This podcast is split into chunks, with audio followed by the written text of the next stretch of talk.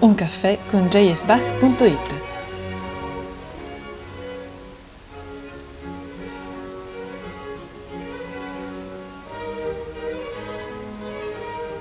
Conducono Chiara Bertoglio e Maria Borghesi.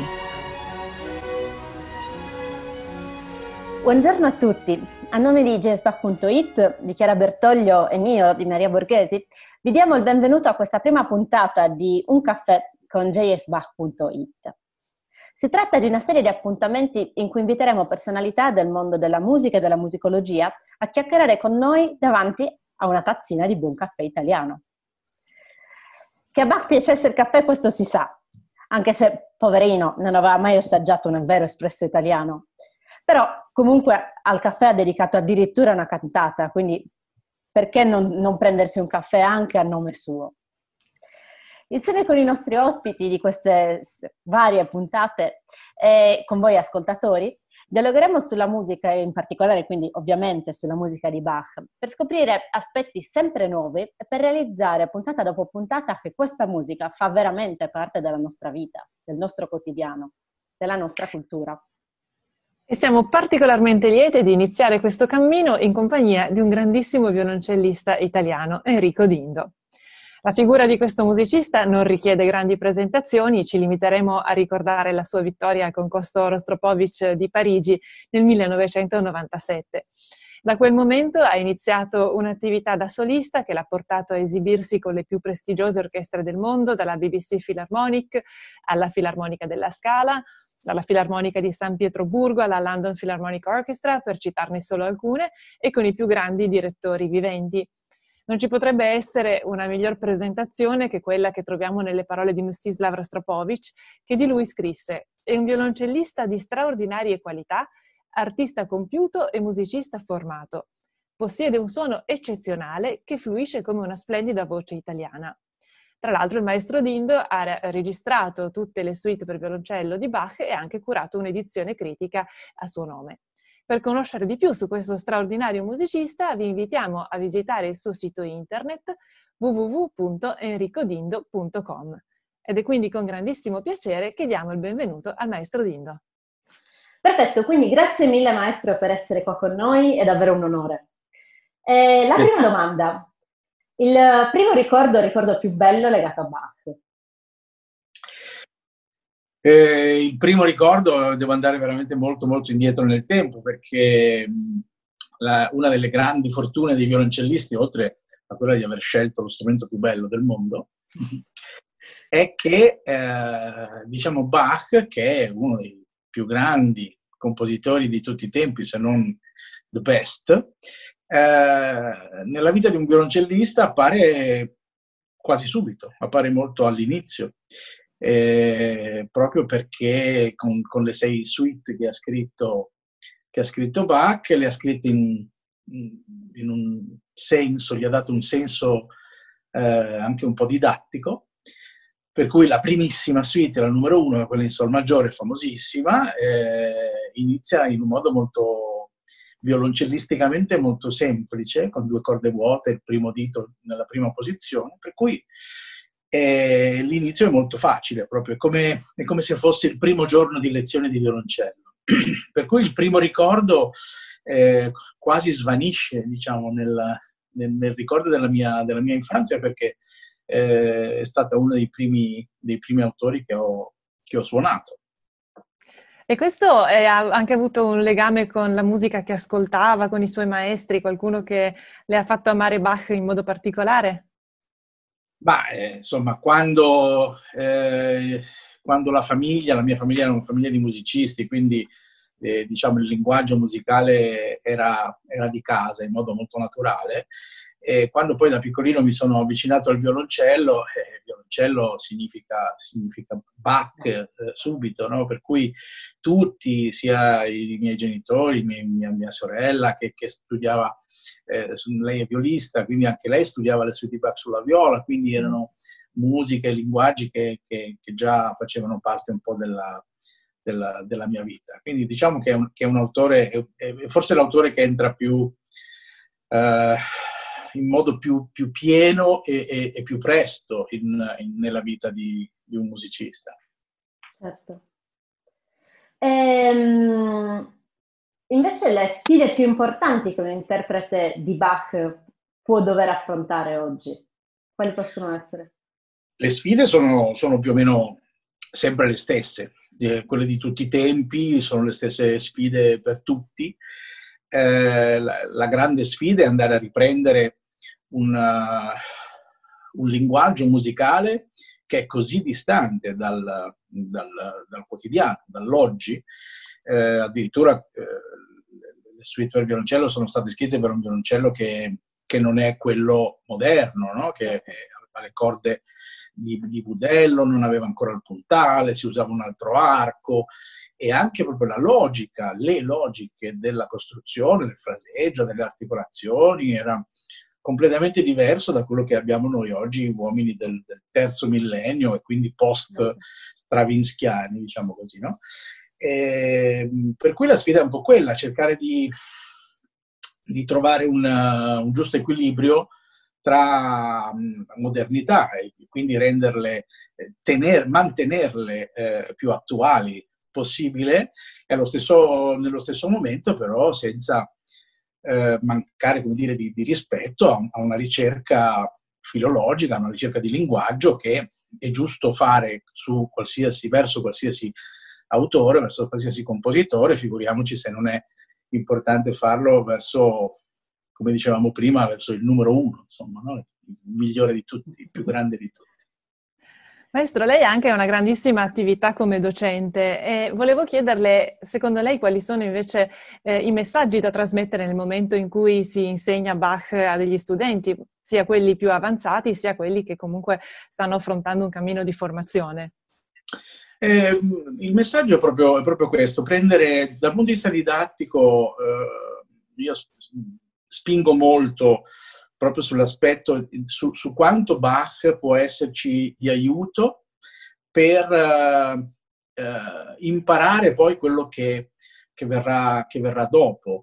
Ehm, faccio un discorso un po' al contrario, tutti gli autori dopo Bach hanno un po' preso da lui e, e sono andati un po' a cercare eh, i segreti un po' del, del, del suo modo di, di, di, fare musica. Non c'è autore nella storia della musica che non abbia prima o poi citato Bach o cercato un po' di imitare.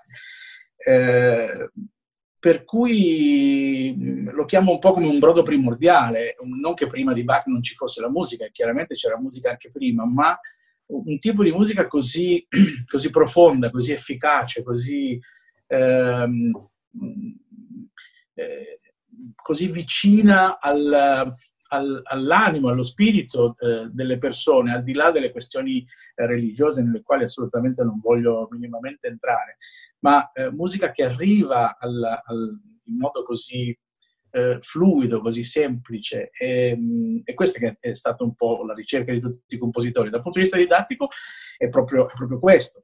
Eh, cercare, cercare di eh, realizzare, di, cer- di, di trovare un, ehm, un, linguaggio, un modo di, di, portare una frase, un modo di fraseggiare, un modo di articolare, di dare un senso a una figurazione ritmica o a un, a un periodo, eh, è la grande scuola, la grande scuola, quella che poi ci portiamo dietro quando poi facciamo tutti gli altri compositori, compresi quelli contemporanei, quelli ancora, ancora viventi. Insomma, il, la, la, questione, la questione non cambia.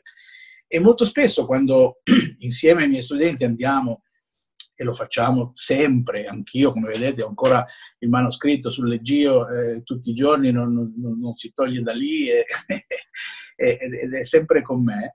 E, ehm, quando si impara ad entrare in una, in una, in una partitura, nella, nella, scrittura, nella mente di un autore in modo così eh, profondo e, e, in Bach si, si, può fare, si riesce a fare eh, in modo molto molto efficace, è, è come una scuola, un esercizio dal quale non riusciamo più a toglierci. E quindi eh, dico sempre, quando poi togliete, finite Bach e volete fare un po' di, di Dvorak, andrete, eh, vi, vi, accorgerete che sta, starete andando esattamente nella stessa, nella stessa, direzione dal punto di vista della ricerca del linguaggio, della ricerca dell'articolazione, del significato di, di, di, dei suoni e dei segni. Questo è importantissimo. Proprio a proposito di segni, mi viene una prossima domanda che mi è venuta in mente mentre parlava. Eh, edizioni. Qual è stata la sua prima edizione di Bach? Cioè, su quale edizione lei ha studiato? E quale utilizza invece lei per insegnare e quale utilizza lei per, per eseguire, nel senso per, per, la sua vita professionista da concertista?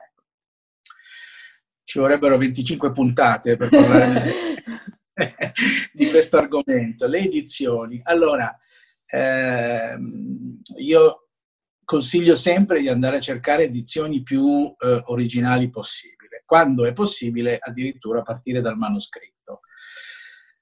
Non perché alla fine si debba fare esattamente quello che c'è sul manoscritto e quindi cancellare tutto quello che magari anche di buono c'è stato nelle, nelle stampe successive, ma perché credo che sia doveroso avere tutti uno, lo stesso punto di partenza. E lo stesso punto di partenza non può essere se non che non il, il, il manoscritto originale, che noi per le suite di Bach non abbiamo, purtroppo, è andato perso.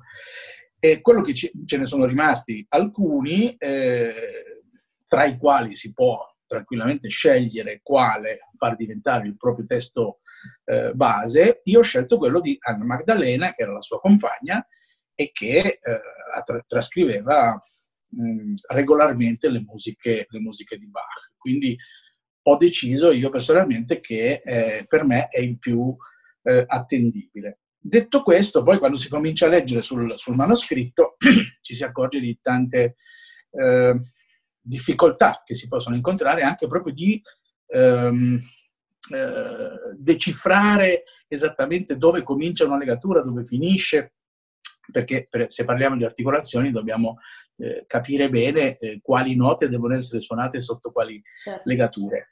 E molto spesso in Anna Maddalena questo non si, non, non si capisce. Allora, quando non si capisce si può, io dico sempre, e lì inizia il divertimento, perché si può agire, no? Dobbiamo decidere noi. Se non si capisce dobbiamo decidere. Dobbiamo decidere creandoci dei, dei sistemi. Allora il sistema eh, lo trovi andando a cercare qua e là, un po' prima, un po' dopo, cercando una stessa cellula, se invece eh, o prima o dopo viene risolta in modo più chiaro e c'è una legatura, un'articolazione che si vede, si vede meglio, allora la si può riprodurre. Questo non significa, non, come ho già detto, non tener conto delle, delle edizioni. Torno alla, alla, alla, domanda. Io quando ho cominciato in conservatorio, il mio maestro mi faceva studiare Bach su un'edizione di Alexanian, che è stato un grande docente, un, un allievo prediletto di Casals, che è stato colui che le ha un po' riscoperte. E, ehm, e quindi, diciamo, l'attendibilità del eh, testo alexanian passava attraverso la storia di, di, Casals e quindi anche uh-huh. il modo di suonare di Casals e quindi il modo di suonare che Casals ha suggerito al suo allievo Alexanian. Quindi il mio approccio iniziale è stato quello, diciamo, molto novecentesco alle suite.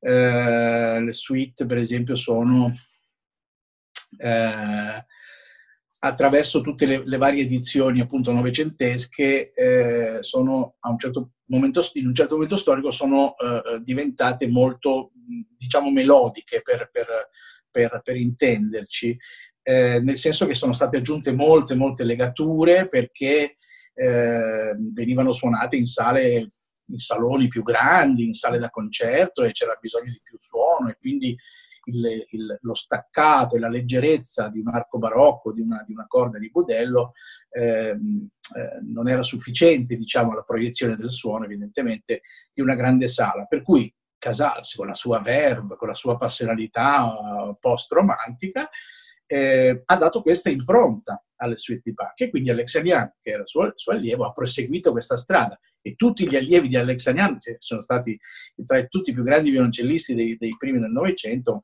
hanno seguito questa, questa scuola. Eh, quindi la, la, la, risposta è eh, Alexanian. Eh, faccio sempre sorridere i miei studenti dicendo che nella eh, prima edizione di Alexanian, cioè quella che ho studiato io ormai 45 anni fa, di più, di più, mannaggia, eh, eh, aveva il manoscritto alla fine. Ma io, cominciando sempre dalle prime pagine, perché cominciavo da... non me ne ero mai accorto. Stupido, da, da bambini, da ragazzini, quando non si va a, a, a cercare bene, no? Eh, quindi solo alla fine, quando ho finito la sesta, che ho girato, dicevo, ma qui c'è ancora, ci sono ancora un sacco di pagine. ho girato dopo la giga della sesta, dico, ah, ma non c'è il manoscritto. Maledizione. Quindi, poi cosa è successo? Che quando poi ho dovuto, ho dovuto eseguirle, diciamo, in, in età più, più matura, ehm, ho subito un pochino quel disagio che molto spesso provano i ragazzi oggi, e cioè il fatto che si suona questa musica eh, con una sensazione di un po' di, appunto, di disagio, di qualcosa che non ci convince, ma non siamo, non siamo in grado di capire eh, qual è l'elemento che dobbiamo, che dobbiamo, modificare per cercare di capire eh, se, se una, possiamo migliorare una versione di questa. Certo. E quindi ho deciso a un certo punto di ricominciare tutto da capo e sforzandomi di mh, far finta di, di, di, non averle mai sentite, di non conoscerle. No? Quindi prendendo a questo punto eh, Anna Magdalena, come dicevo all'inizio, come come base e scoprendo che appunto queste legature, che, che tutte queste legature meravigliose, no? famoso preludio in sol maggiore con, con, otto suoni legati, è bellissimo. E si scopre che invece nel manoscritto di Anna Maddalena non ci, non ci sono queste legature, non ci, non ci, sono legature. Se ci sono, sono brevissime, prendono solo due note. E quindi eh, ho cominciato a scoprire che cambiava completamente il mondo, perché quindi eh, il senso di un'articolazione, per esempio, ho scoperto che era molto legato alla velocità in cui si sceglie poi di suonare quel, quel, quel movimento, quella danza, eccetera. E quindi che magari aggiungendo la legatura la musica diventa più soffice, quindi c'è bisogno di, di tempi più dilatati, mentre se invece si cerca più articolazione, i tempi vanno un pochino più, più mossi, no? altrimenti diventa molto noioso, molto meccanico mm. un'articolazione in un tempo, in un tempo lento. E qui si apre, si apre assolutamente un mondo, no? completamente diverso, estraneo a quello che, che, era stato il mio mondo di Bach fino, fino a quel momento. Eh, eh, mi piace comunque dire, visto che siamo nell'argomento didattico, che non sono per niente un talebano né da una parte né dall'altra, nel senso eh, che mi è capitato anche nell'esperienza didattica di alcuni studenti che arrivano eh, e suonano Bach, eh, diciamo così, molto melodico, molto can- cantabile, molto legato, eccetera, eccetera, ma molto bene, e, e in modo molto convincente e a quelli io mi guardo bene dal modificare qualcosa che comunque ha una sua efficacia. Perché poi alla fine di tutto eh, è l'efficacia dal punto di vista eh, strutturale ma emozionale che noi dobbiamo, che noi dobbiamo cercare e trovare nel nostro, nella nostra analisi, nel, nel nostro approfondimento.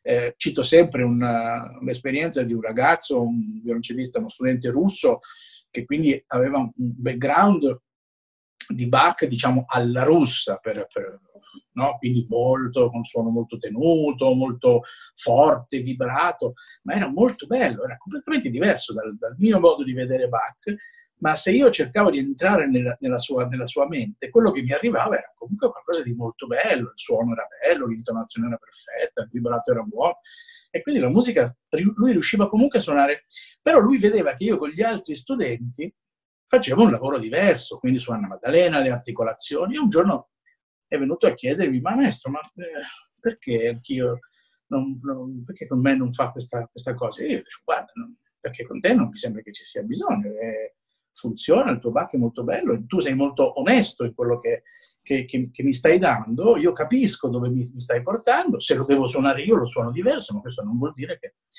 Ma, ma io, no, guarda, non, non, non c'è bisogno, non, non facciamolo, no? perché suona bene, come, ma io lo voglio fare bene, insomma, lui ha insistito e si è messo in modo molto, molto bello a, a mettere in discussione appunto quello che, con risultati, alla fine chi se ne frega di quelli, che, di quelli, che, sono i risultati. Alla fine a me piaceva di più come lo suonava lui, mi sembrava molto più naturale, genuino, mm. quello che veniva fuori dal suo cuore, dal, dal suo, mm. in modo così onesto, senza nessun tipo di... di, di sovrastruttura. Di sovrastruttura, perfetto, era proprio la parola che stavo cercando. Eh, mentre invece, al contrario, cercare di fare quello che io pensavo, gli veniva una cosa molto, molto eh, cerebrale e assolutamente molto poco efficace. E quindi alla fine gli ho detto, hai visto, alla fine hai smontato tutto per poi, adesso fai quello che vuoi, naturalmente, ma era molto meglio prima. Molto meglio. Questo per dire che poi Bach il grande problema di Bach, magari sarebbe stato bello dirlo alla fine, ma mi viene da dire adesso, ma come finale sarebbe bella questa frase. Eh, il grande problema di Bach che è musica talmente alta che per tanto che noi cerchiamo di rovinarla non ce la faremo mai. Suona benissimo pressoché comunque noi la suoniamo. Comunque noi la suoniamo, è, è meravigliosa. Quindi da un lato ci, ci libera, no? Perché dice, ah vabbè, allora posso suonarla anche male, tanto non ci pensa lei a essere bella, no? Dall'altro dice, vabbè, quindi come la voglio suonare? E quindi eh, siamo d'accordo. E siamo d'accordo. Beh, io vedo che dalle sue parole traspare quel grandissimo amore per la musica di Bach che eh, traspare naturalmente anche dalle sue interpretazioni. Per cui volevo chiederle, eh, Bach è un autore appunto da un certo punto di vista facile, nel senso che la musica fa un po' tutto lei, e dall'altro difficilissimo, è un po' forse uno dei più complessi. Come possiamo aiutare anche il pubblico italiano ad amare Bach? Sicuramente buona parte del nostro pubblico già lo ama tantissimo, ma eh, manca ancora forse quella pervasività che in altri paesi c'è. Questo è uno degli scopi di jsbach.it. Insomma, secondo lei c'è un modo in cui si può aiutare gli italiani ad amare Bach come lo ama lei? Insomma. ma ehm, io intanto non credo ce ne sia così bisogno perché come giustamente, giustamente dicevi non, eh, mi sembra che sia un autore già molto, molto conosciuto, molto amato. Eh. Chiaro, in Italia noi abbiamo sempre a che fare con questo nostro background ehm, di stampo operistico e lirico e quindi il grande sviluppo nel nostro paese è avvenuto attraverso l'opera lirica e questo ha un pochino tarpato le ali al, allo sviluppo strumentale del, in quel periodo. Eh, non nel periodo di Bach, eh, perché nel periodo di Bach ma quello che è venuto dopo, anzi, esatto, mm. anzi. Eh, quindi diciamo che gli ascoltatori di oggi sono quelli che derivano da, da, una, da, una, da, un approccio molto, molto, molto lirico. Eh, io credo che eh, in Italia rimarrà questo e in un certo, sotto certi aspetti è anche giusto che sia così, è un patrimonio pazzesco che noi, che noi abbiamo, che ci invidiano tutti, quello, quello dell'opera lirica, quindi eh, non... mi sembra che comunque tra gli autori non di, di, di, del repertorio lirico, insomma Bach mi sembra di poter dire che è sicuramente uno dei più conosciuti e dei, dei, più amati. Quindi non credo che ci sia bisogno di un'operazione eh, di, di, refresh del, dell'immagine di, di Johann Sebastian Bach, non, non, credo. Non credo ci sia bisogno, eh, anzi vedo che mi sembra di poter dire che è sempre ben accetto in, in tutte le sue forme e anche in tutti i suoi eh, suoi linguaggi, no? molti, eh, bisogna dire che oggi gli interpreti, molti interpreti stanno un po' tornando indietro, cioè andando a cercare un pochino, eh, chi più chi meno, un po' più di filologia, insomma, di ricerca del linguaggio, no? senza stare lì a cambiare le corde come, come io faccio, eh, nel senso che volto la, la, lo sguardo verso quell'epoca senza modificare il mio violoncello che ha le corde di, di, di tungsteno, la cordiera di, di plastica e, e l'arco con la, con la, curva moderna invece che con la curva barocca. Eh, non modifico niente perché, perché, quello è il mio strumento, io quell'altro non, non, lo, saprei, non lo, saprei, suonare. Però questo non vuol dire eh, mettersi un panno sugli occhi e dire siccome... Eh, siccome è, è, musica scritta per un altro strumento, ne faccio quello che voglio. Ecco, questo è un po', è un po il mio approccio. Certo. Eh, sì, anche perché comunque lei è un musicista che continua ad avere Bach eternamente nel repertorio e che lo propone frequentemente, anche in concerto, anche in pubblico. Eh, è così che l'ulteriore domanda. Invece per il futuro, a qualche ulteriore progetto bacchiano, eh, ci terrei a ricordare la, la, sua registrazione per Decca dei concerti di Bach, figlio di Carl Philipp Emanuel, e ovviamente la, l'interpretazione delle suite. Eh, ma sì, nel senso ha qualche sogno nel cassetto che ci vuole rivelare o top secret? Allora, i sogni del cassetto, diciamo che in questo periodaccio che stiamo tutti un po' vivendo, questo cassetto è stato, è stato aperto, un po' tutti abbiamo aperto questo famigerato cassetto. No?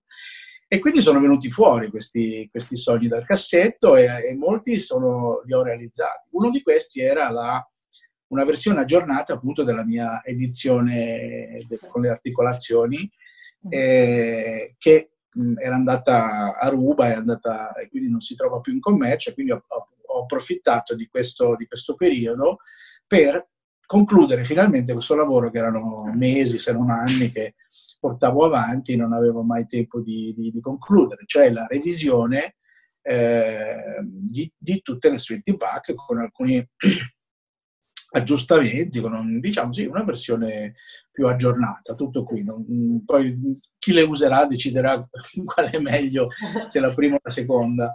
E, ehm, e, quindi uscirà per una nuova casa editrice che si chiama Dantone Editore e, spero, spero entro l'anno, adesso naturalmente è tutto fermo, io però in, proprio in questi giorni, la settimana scorsa, ho consegnato il mio, il mio lavoro uh, all'editore. Quindi è una Notiziona. cosa molto fresca.